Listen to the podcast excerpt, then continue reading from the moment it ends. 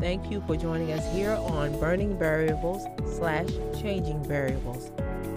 I believe that on 51321, I received a word from the Lord.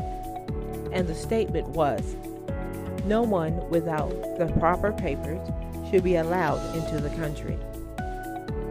He did not elaborate. I do not know for how long this should stay in place.